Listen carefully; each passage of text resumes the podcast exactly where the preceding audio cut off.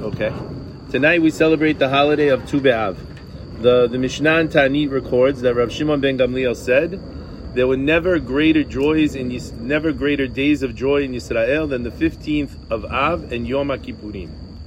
So the question is, what is Tu B'Av, and why do we say it's equivalent to Yom Kippur? I say it's also a little puzzling to me, which we mentioned on Shabbat in the synagogue. We had the three weeks, beginning of the 17th of Tammuz. Then you have the nine days. Then you have Shavua Shechal Bo. Then you have uh, the Tisha B'Av. Then you have the 10th of Av, which we say because because the, the burning began at the evening of the 9th of Av, and we continue the whole day of the 10th of Av. So our custom is different customs, but our custom is we don't have meat or wine the whole day of the 10th. And then all of a sudden, you have Friday night of the 10th, becomes the 11th, and it's uh, Shabbos Nachamu. Everybody come and dance, and we're going to have a big party. How do you go from mourning without a, a period of return? You know, you know, sort of like you know, we say that you went you went from the mourning from this level mourning to deeper mourning to deeper mourning. You're all the way in the valley, and instead of coming up slowly, you just jump. And then we say that that, that, that this Tu B'Av, which is the 15th day of Av, which comes right after, should be considered the happiest day of the year. The problem I have is that if the if the if the Mikdash is burning on the 10th, and the Romans and the, the Babylonians are taking apart the Mikdash on the 11th, 12th, 13th, 14th, and 15th, they're breaking down whatever stones were there. So while you still smell the Mikdash burning, we're saying we should be so happy, jump up and down, and everyone get together. So, how do we change completely so quickly? And what is this celebration of Tu B'Av that we say that the Gemara should say such a thing that it's the happiest day of the year? So, the rabbis tell us that Yom Kippur, remember, we have to think what's Yom Kippur? We know that Bnei Israel committed the sin of the Egel, we committed the sin of the golden calf on the 17th day of Tammuz. And then Moshe Rabbeinu, we have 40 days where Moshe is, is asking for Hashem to forgive us. That's Rosh Chodesh Elul, which comes two weeks from now. And then 40 days later, Moshe returns with the second set of Luchot. That's Yom Kippur. Mm-hmm. So Yom Kippur, in essence, is the day that it seems that the sin of the Egel is forgiven. That's the day we get a second chance from the Egel. It seems in a way that Tisha B'Av and then Tu B'Av, Tu B'Av becomes a way to get a second chance for the sin of the Meraglim. So we, we had really the big strike was the the Chet Egel, but we still had a chance after the Chet Egel, and then we're ready to go into the land. We send spies ahead of Moshe sends spies to check the land. Ten out of twelve come back, tell them not to go. The people cry all night, and basically they get punished. Forty years they're going to stay in the desert, and it's going to be a night of crying. All the people who were between twenty and sixty, it's decreed that they're going to die in the desert. How do they die? You have 600,000 people between 20 and 60. Every year, 15,000 of those people are going to pass away, basically. So, what did they do? If they knew it was their 60th birthday, they would go out, dig a grave, lay in the grave, sneeze. That's why many people have a custom. I know my father always, when someone sneezed, he would say Hametim, the dead, because they said that when a person sneezed, their neshama would come out. They would lay in their grave and they would sneeze and they would pass away. Every year, 15,000. We come to the 40th year in the desert and the people go out on the 9th of Av. The last 15,000, they lay in the graves. And if anyone calculated their birthday wrong all those other years, they would get up in the morning and, you know, and say, oh, I got another year. All them who lay down in their graves that night get up the next morning. They say we must have calculated wrong. Maybe it's not the ninth. So they do it again the next night and the next night and the next night and the next night. And then they see it's a full moon and they know they couldn't have made a mistake. And they know that Hashem gave them a reprieve, these last few, and they're going to be able to go in. One of the reasons maybe that Moshe is going to ask, maybe he'll get a reprieve and he'll be able to also go in. So, because of this, are we saying that it's the happiest day of the year? 585,000 of them already died. Maybe 15,000 were left over. How could you say, because of this, that it's the happiest day of the year? It's hard to understand. One thought that I saw was that after Tisha B'Av, at the darkest time of the year, when we come to the full moon of Tu B'Av, the brightness of Tu B'Av takes such an incredible effect. After the darkness comes the dawn, and this is in some ways they say this is the dawn. The Zohar Kadosh says that Tu B'Av, think about this, is the day the heavens rejoice. Why? What about Tu B'Av is going to cause the heavens to rejoice? Hemdat Yamim says that on Tu B'Av a person should eat and drink and celebrate. Drink, eat and drink. Everybody, Fadl, you have to fulfill the mitzvah, right? The Chidah says that on Tu B'Av, the Shekhinah, the presence of Hashem, rises to a higher position.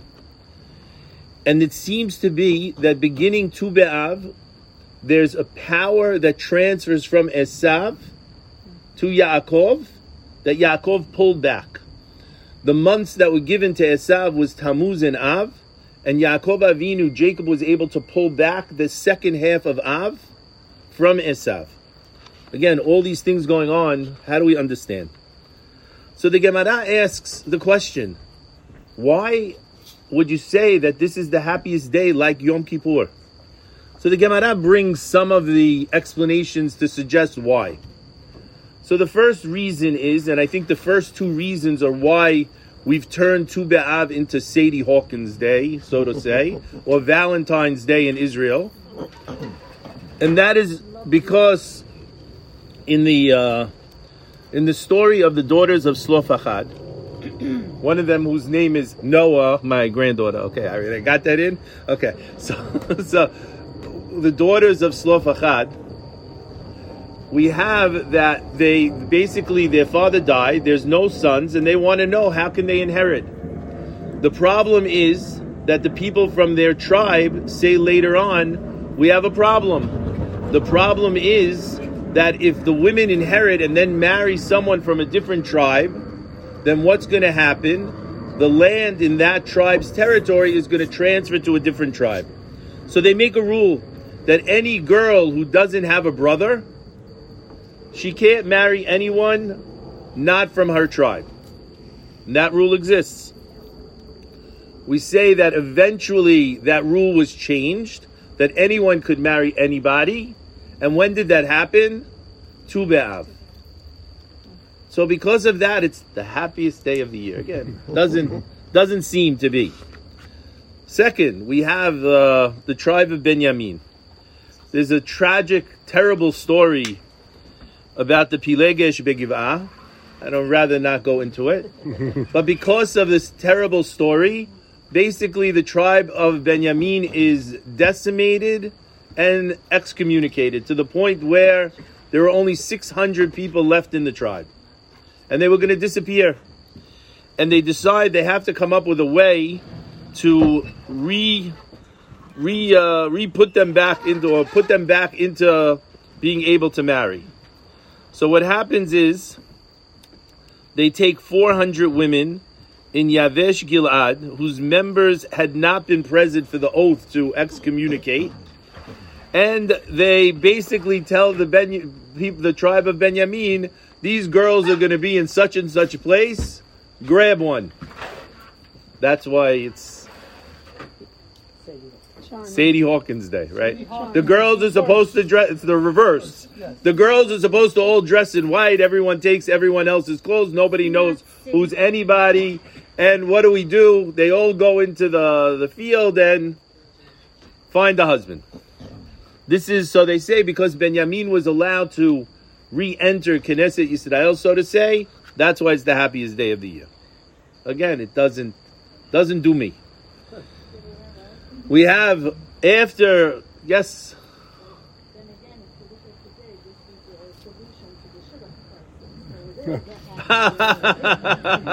Stephen who asked to come. I'm just saying to you, okay? Okay, we're going to dress all the girls in white. We're going to put them here on the beach, plenty of space. Tell the boys, go No one's pick. Doing it, though. I don't know if any girl's going to be willing. they want to pick. They don't want to be picked. Also, without the redemption of Benjamin, we would not have Mordechai and Indeed. ah, We have both sides. very good. Wouldn't have uh. So the next one is after King after Shlomo HaMelech, he dies. We have Hmm? Oh, after Shlomo HaMelech, we have his son Rechovam takes over. When Rechovam takes over, they tell him, "Listen, your father was a tough guy. Don't be so tough." He says from his friends, his friends tell him, "You know, don't listen to them. If my father beat you with whips, I'm going to beat you with chains." What happens is there's a revolution, and ten tribes secede under a Sadiq Gamur, whose name is Yerovam ben Nevat. But the problem is that power corrupts, absolute power corrupts absolutely. So here's the problem. Yerovam now becomes the king of the ten tribes. But what happens is we have a commandment to go every year to Yerushalayim three times a year. If you go to Yerushalayim in the Bet HaMikdash, there's only one chair. The one chair is for the king of Yehuda. So Yerovam says, if I let them go, Rechovam sitting in the chair, I'm standing, what's going to be? They're going to go, maybe leave me. So he puts up guards to, to make sure no one could get into Yerushalayim. He sets up two temples, each with a golden calf, which tells us that there must be more to the golden calf than, than we could understand. And basically stops the people from going to Yerushalayim. What happens is the last king of the kingdom of Israel, his name is Hoshea ben Elah, he decides to remove the guards, to let the people go to Yerushalayim. When does this happen? Tu B'Av. Therefore, Tu B'Av is the happiest day of the year. Next one. At the beginning of the second temple period, the, the, the country really lay waste. There was no wood. They cut all the trees down when the armies were coming through. Now, what did they need? They needed wood for the Bet HaMikdash to burn the on the altar. You had to have Ner Tamid. You had to have the fire constantly burning. So what did they do? They had special people who would go cut wood.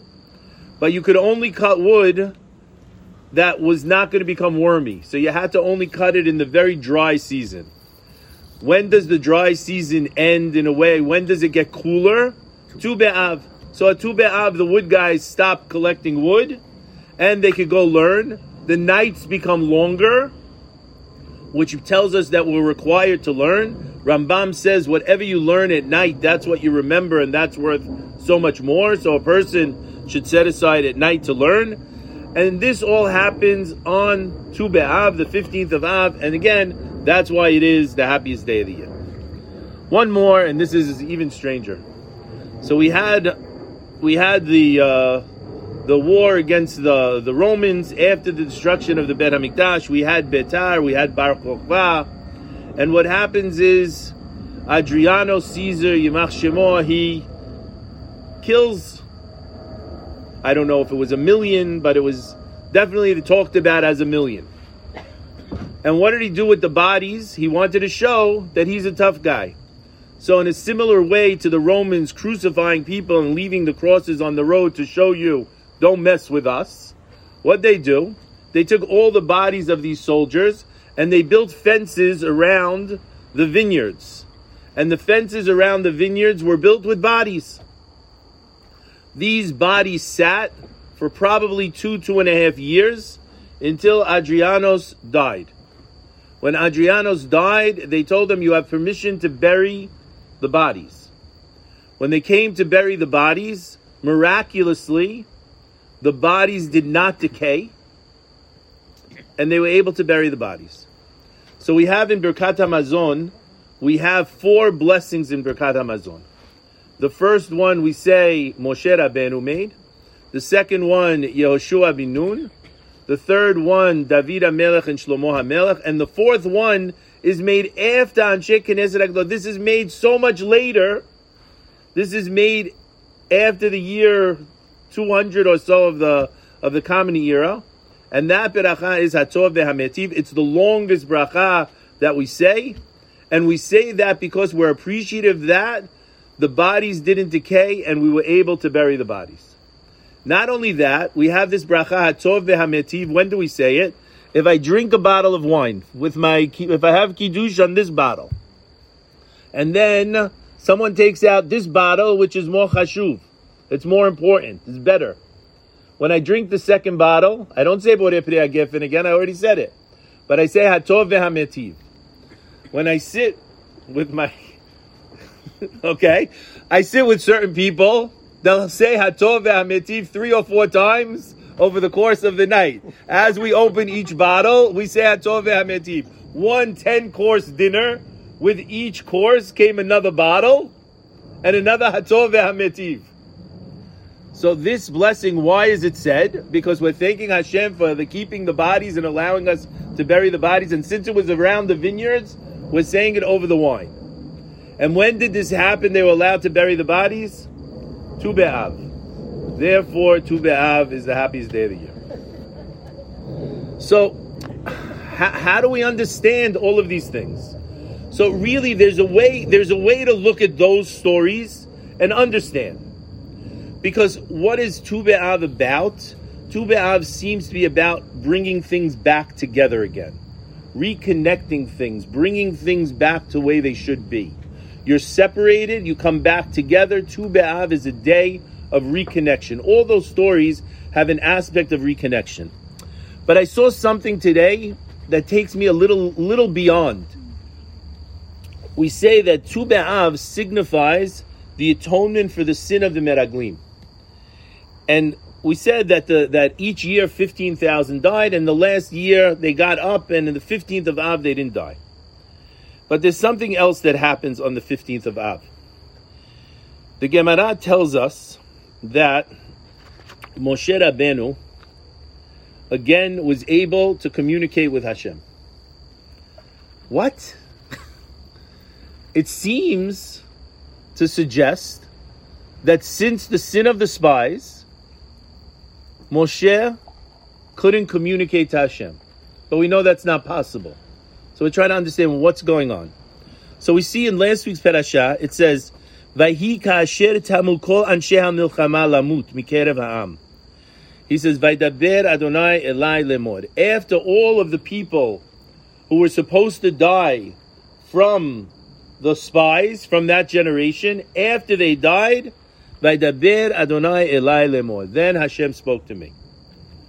Rashi on that pasuk says, but from when the spies sent forth until now, the word Vaydaber is not mentioned at all.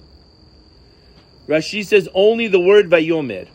To teach you that during these entire 38 years during which Bnei Israel were under Hashem's seizure, uh, censure, the divine speech was not directed towards Moshe Rabbeinu as an expression of affection, face to face, with tranquility of mind, to teach you that the Shekhinah rests upon the prophets only for the sake of Bnei Israel.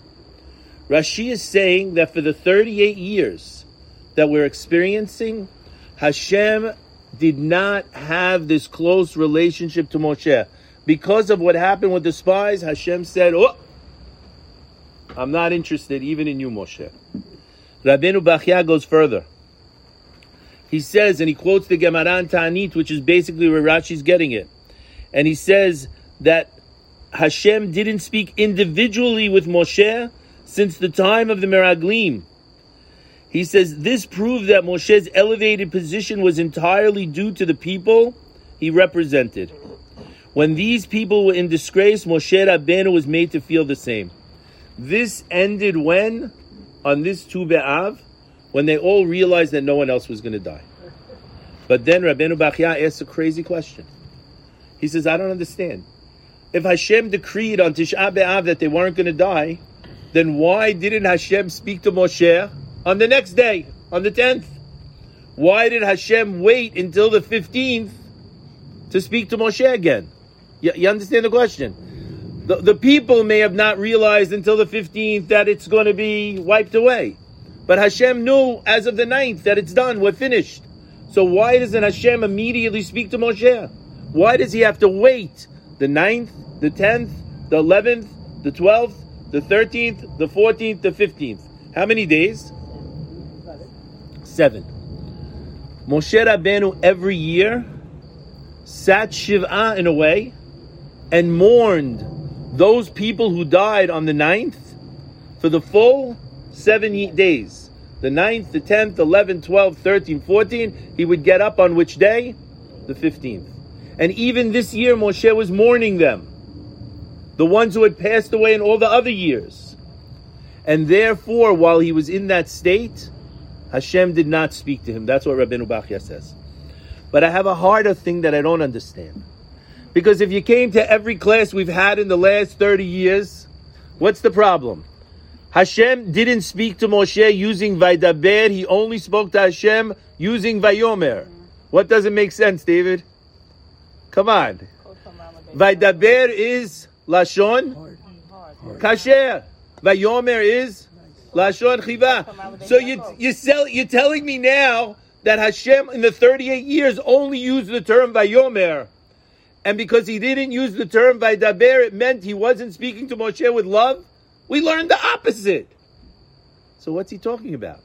What's Rabbeinu Bachya talking about? What's Rashi talking about? You're telling me that in order for Hashem to have a loving relationship with Moshe, he has to use tough language. It's a it's, it's a good question, no? This is the question I, I, I started with. This is my question today that made me think and really makes me, I think, understand what Tu B'Av is about. What's the difference between a harsh language and a soft language? This is the mashal I'm going to give you. I'm sitting in shul in Deal, and there's this kid running around annoying everybody. And someone's sitting there and saying, Who's his father? Who's his father? I don't know who's father. Look at his face. You can tell which family he's from. You know, Syria. Look at his face. Why, who's his father? Who's his father? I don't know his father. He goes to some guy and he gets a lollipop. Guy goes, "Is that his father?" No, everybody gives lollipops. You don't know it's his father. He's still running around the kid. All of a sudden, the guy grabs him, smacks him in the head, and tells him, "Stop." Who's his father? The guy who gives him the lollipop, the only one who's going to tell you what to do, the only one who's going to stop you and care about you to give you, to give you tochacha, to give you musar is who? Your father. So what is Rashi saying? What's Rabbeinu Bachya saying? What's the Gemara saying?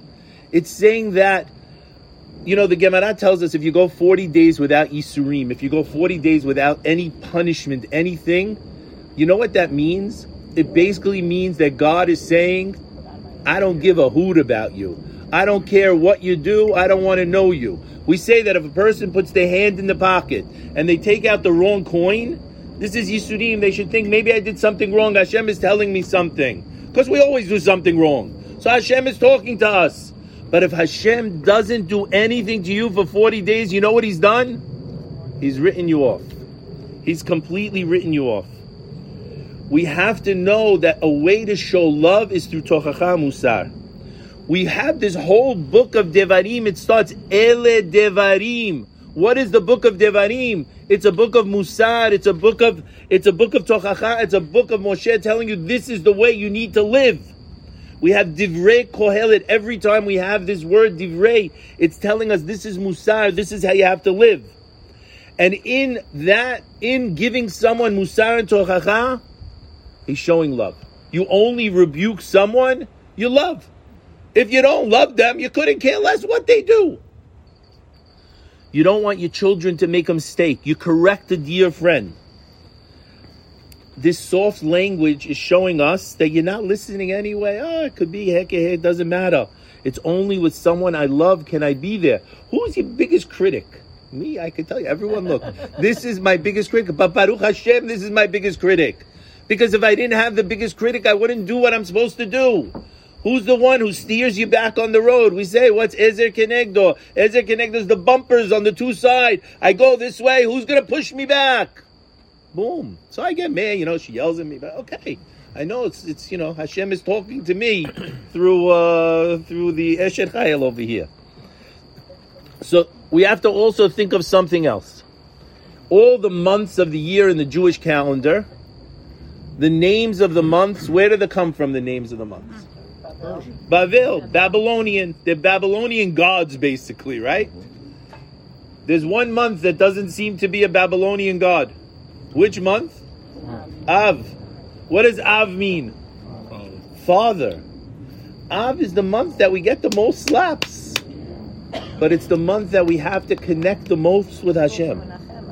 And that's why we call it Menachem Av. So it says, Hashem, in essence, what is Tu B'Av all about? Tu B'Av is Hashem taking us back as a child. Tu B'Av is Hashem saying, you know what, guys? I'm back, I'll be your father. 38 years, he says, I'm not interested in them. And then Tu B'Av, he says, no. I think this is why the Zohar talks about the Shekhinah rising. This is the whole idea because the Shekhinah is in Galut, the Shekhinah is down. What happens on Tu B'Av? Hashem becomes Avinu. He becomes our father. He connects to us in a way that's different from everyone else. Because everyone else is, let it be. With us, Hashem is showing, I care about you. I want you to do the right thing. I want to make sure you do the right thing. I want to make sure you go in the right direction. I, I think this is the Yisod of Tu B'Av, that Hashem is coming to be your father.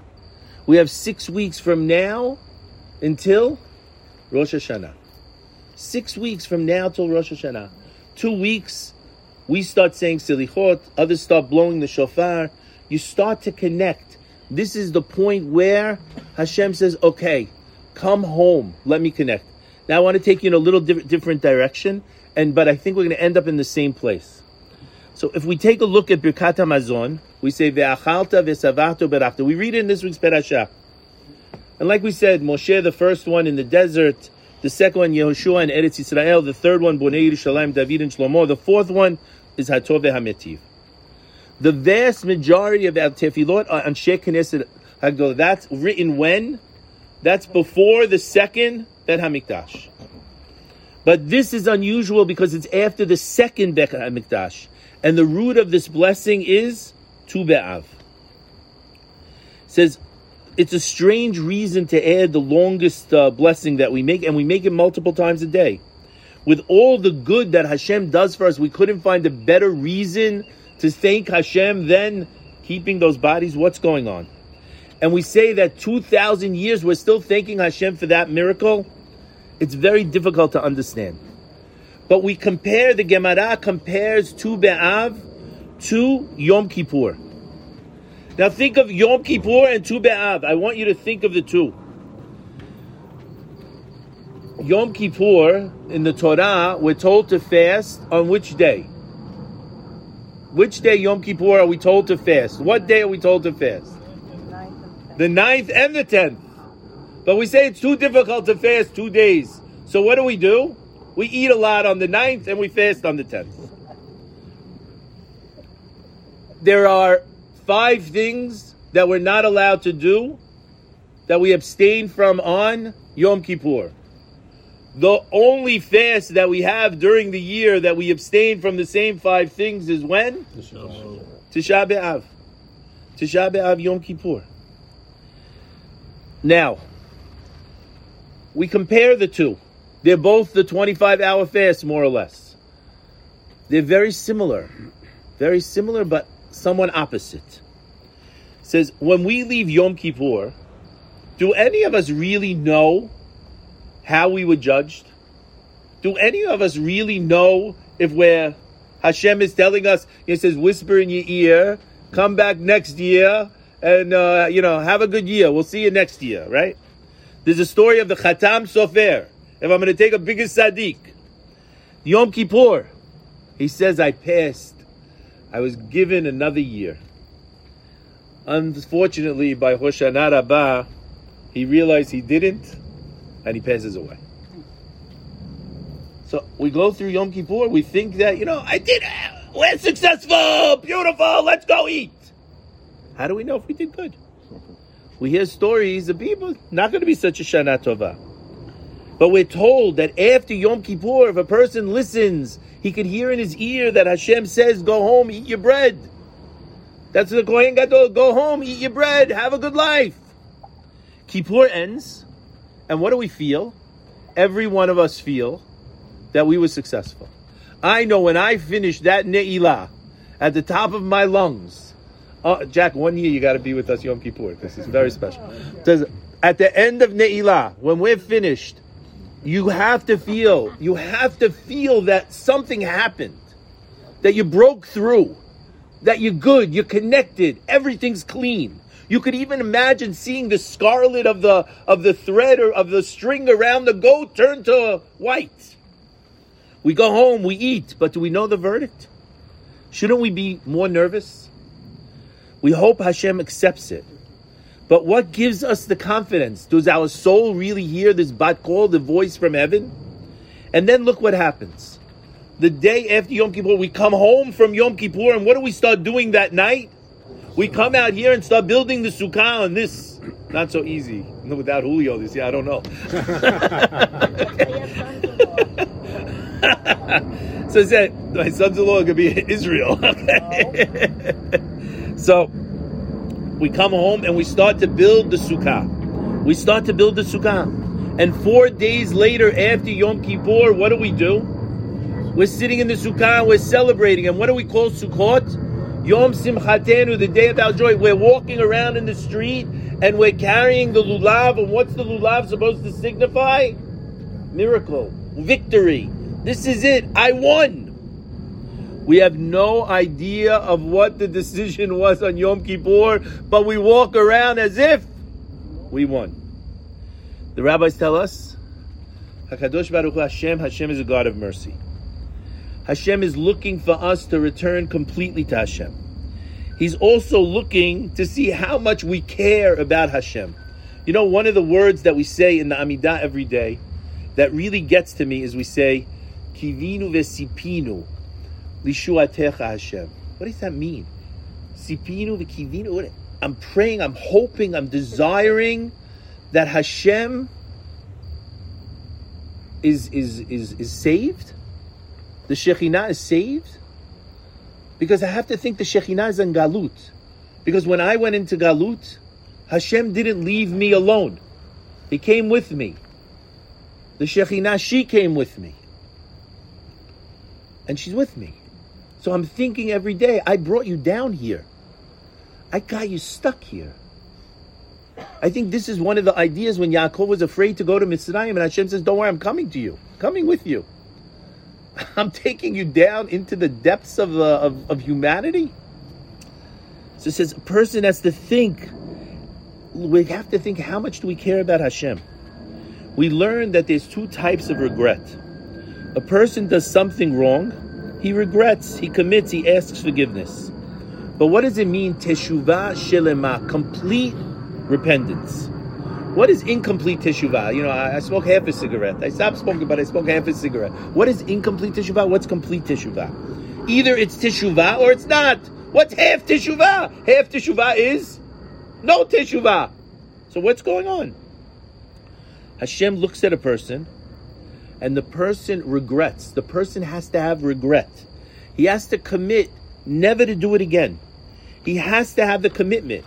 We could say, but if not, Hashem can't accept it. So we ask Hashem, what do we say? Hashem, please, what do we want? We want Hashem to return us in complete redemption to you. What do you mean? Hashem, I want you to take me in complete redemption. Who's teshuvah up to? God or me?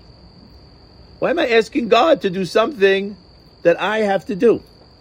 The Gemara says it's a strange statement It says that if one, if someone wants a segula for parnasa, someone wants to make sure they're going to make money, you know, they can't just be like in the movie, show me the money, God, right? Lotto tonight, big one, right? They can't just say, please, you know, Hashem, come on. It says, what does it say in the Gemara? It tells us that a person should incorporate the sadness of Hashem into our own situation.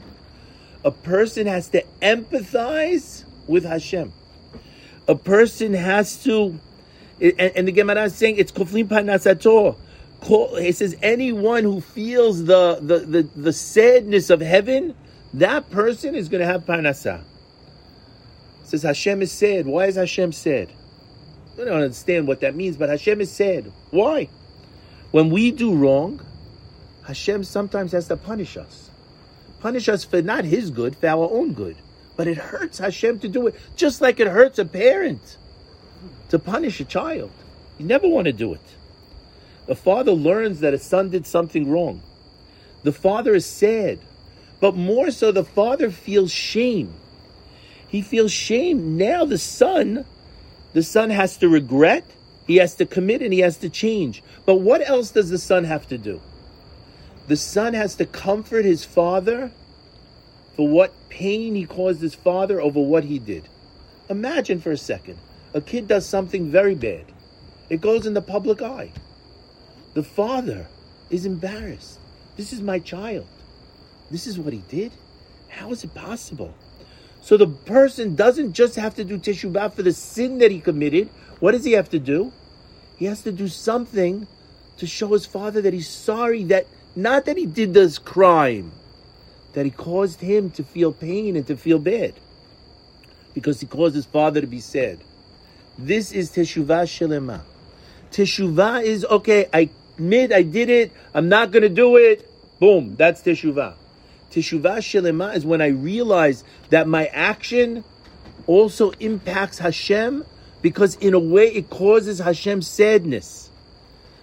He says, I have to feel the pain and shame that I caused Hashem. Teshuvah Shelema is feeling Hashem's pain, feeling sad that I upset Hashem, forgetting the deed for a moment. That's not the most important. Also, think about what you caused Hashem. This is a complete return. Hashem loves this attempt at empathy. He forgets everything else.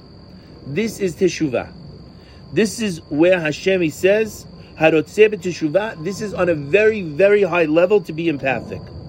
The height of Yom Kippur, aside from the Alchet, aside from the I'm sorry, is turning to Hashem and saying, I'm, I'm sorry because what I caused you pain when I sinned. I'm sorry for upsetting you and forcing you to punish me, to wake me up. Like a parent who says that when they when they punish their child, it hurts them more than it hurts the child. This is Teshuvah Shalema. And when a person does this, then that person can hear, you did a good job, go home, eat and drink, have a happy year. We have to understand the result of the sin. Worse than the sin is the pain that we bring Avinu Shabbat The rabbis explain this is the key to Yom Kippur. If we feel this pain, this is Teshuvah Shelema. Then what happens? If we feel it, we know we're victorious. Then we prepare for Sukkot. And what happens when we go in the Sukkah? We remember we have to say, what is the Sukkah? The Sukkah is the Shekhinah surrounding us. The Sukkah is the Shekhinah. And who comes to visit during the holiday? The Ushpizin. Who's the Ushpizin? Abraham, Yitzchak. You think they're coming to visit me? It's a beautiful sukkah, overlook the beach. Come, Abraham, look at the view. He's not coming to visit me. He's coming because what's in the sukkah? The Shekhinah, the presence of Hashem. It says this is Yom Simchatenu. The lulav shows we're victorious. Hashem is back. He's connected to me. Daddy is home again. He loves me. I did what I had to do. I felt bad for hurting him, and now we hug each other again. If you reach that level of worrying, then you win. The rabbis explain how does this relate to Parnasah? Hashem says he sees you struggling. He sees the difficulty. He's our father. He looks and he sees. Business not so good. Investment not so bad. The interest rates are up. What could I do for my son? Hashem suffers when we suffer. So the Gemara explains when you feel for Hashem, you get double Parnasah because Hashem is reacting to you the same way. You show your love, Hashem shows love back. Adonai silecha al yad yaminecha. God is your shadow. Whatever you do, God does back to you. It's amazing. Hashem stresses so much for us to have empathy, for us to feel the pain of others. Empathy is so important. Tu B'Av comes right after Tisha and the the ninth and tenth of Av. Just like Sukkot comes after Tisha B'Av, I mean comes after uh, Yom Kippur. Tisha Tu B'Av comes after Tisha B'Av. It's similar to Sukkot. There's so many comparisons that we have. At the destruction of the Bet Hamikdash, the Gemara Chagigat says Hashem mourns the destruction. When the palace below is destroyed, Hashem stays out of the palace above. Hashem himself goes into exile. We force Hashem into galut. The Gemara says Hashem is crying. The angels ask, why? Hashem is upset because my children have no mikdash below. Our mourning, three weeks, nine days, one week, the day. It's not because of a lack of a Bet HaMikdash. It's not the lack of a building. We mourn because we forced Hashem to see his children go homeless. There are a lot of stories describing Hashem, how he felt, attempts to comfort Hashem. We have the Avot sitting with Hashem, all these stories in the Midrash. The minute Hashem saw, we have to empathize. We have to realize that not only did we go homeless, we forced Hashem to be homeless at the same time. The Shekhinah is in Galut. Why? Because we are. The main thing is not simply the loss of the Mikdash. We have to mourn that Hashem feels bad. We have to mourn that we made Hashem homeless. It's a powerful image for a person to hold on to. It's such a powerful thought. We say, Al Naharot Bavel. There we sat. There we cried. But Hashem also cried.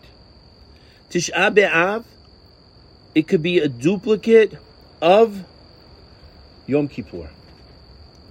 We regret because we caused Hashem pain. We pray to bring comfort to Hashem. Kivinu vesipinu kol. We're hoping and praying every day lishuatecha. Says that we pray to bring comfort to Hashem. If so, if we do that, just like Sukkot becomes a day of victory and celebration, what happens? The week later, Tu B'Av becomes a day of victory and celebration. But Tu B'Av is even higher than Yom Kippur. It's because of the sins and the related sadness we caused on Tisha B'Av. We mourn that we made Hashem homeless. If you feel for the Shekhinah, you'll be blessed. Comes the Gemara and explains all those things of Tu B'Av. You look at the list: marrying, joining together, burying. All those things. What do they show? They show kapara shelema, complete kapara. Yom Kippur, we say silicha mechila. We hope for kapara, but when do we really see it in action? When do we see it in action? We see it on Tu B'Av. We see it when Hashem says, I'm your daddy again. Come, give me a hug. You have to really think that. You have to visualize. You have to feel it. It's a full recovery for Am Yisrael. It's a full reward as we understand suffering. The last year they dug the graves. Why zechut of that generation? Perhaps they realize finally the sin of the spies. When we don't go into the land, we keep Hashem out of the land. More than just a major sin, it's the pain that we cause Hashem. All 38 years they went down to dig their graves. They said vidui. They did teshuvah before they passed away. But it wasn't a complete teshuvah. Because the teshuvah shelema has to be, I have to realize that what I did was a sin. But I made Hashem upset. I made him feel bad. Those 15,000, when they got up out of the grave on the 9th and on the 10th and on the 11th and on the 12th, they felt bad. They felt for Hashem. They felt, look what we did. The 9th and 10th of Av. The Mikdash is burning. The Mikdash is burning. We can smell the smoke. Finally, we see we caused Hashem pain. Not only did we become homeless, we caused Hashem to become homeless. If we understand that, then we can understand the incredible power of Tu B'Av. Why is it a holiday that no one celebrates? Why is it a holiday only we say we don't say Tachanun and and uh, because people don't understand the power of this holiday. The power of this holiday is really one of a reunion where Hashem says, You feel for me. I love you. I want you to have everything. I want to take care of you. You feel my pain, I feel your pain. We have to feel Hashem's pain. If we feel Hashem's pain, then we're going to have Hashem feel our pain and take all of the pain away. It's not us. It's Avinu Shabashamayim. For this comforting of Hashem that we made him homeless. For this empathy. And then we have the next seven weeks. What is the next seven weeks? We have each week the Shabbat where we have a haftarah of comforting. We have seven haftarot of comfort. The key is to remember that the destruction of the Mikdash, it didn't simply harm us, it pained Hashem. We have to realize the fire burned, only combustible things burn. Stone doesn't burn, buildings of stone don't burn. Wood burned. That's the idea of the cutting of the wood, the 15th of Av. That's what we're remembering. We're remembering that we caused the fire, we caused Hashem to be homeless. Tu B'Av is a celebration that our sorrow is accepted. And we better relate to, and to, we, we can better relate and understand Hashem. No more cutting relates to no more burning. Like Yom Kippur, Yom Kapara. This is what Tisha B'Av can be. Remember, we said that the 21 days, the holiday that's missing in the Torah, in Parshat Pinchas, there's a missing holiday that goes from, from Shavuot to Rosh Hashanah. It's missing. All the other ones have paragraph breaks. This, this year it's missing. What's missing? The 21 day holiday from Shiva Asar Betamuz to Tisha B'Av. This is going to be the greatest holiday.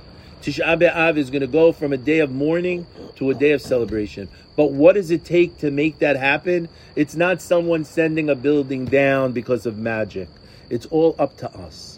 If we feel the pain of Hashem, then Hashem feels the pain of us, and only then will He send Mashiach b'mirabi Amen. Amen. Thank you, everybody, for listening.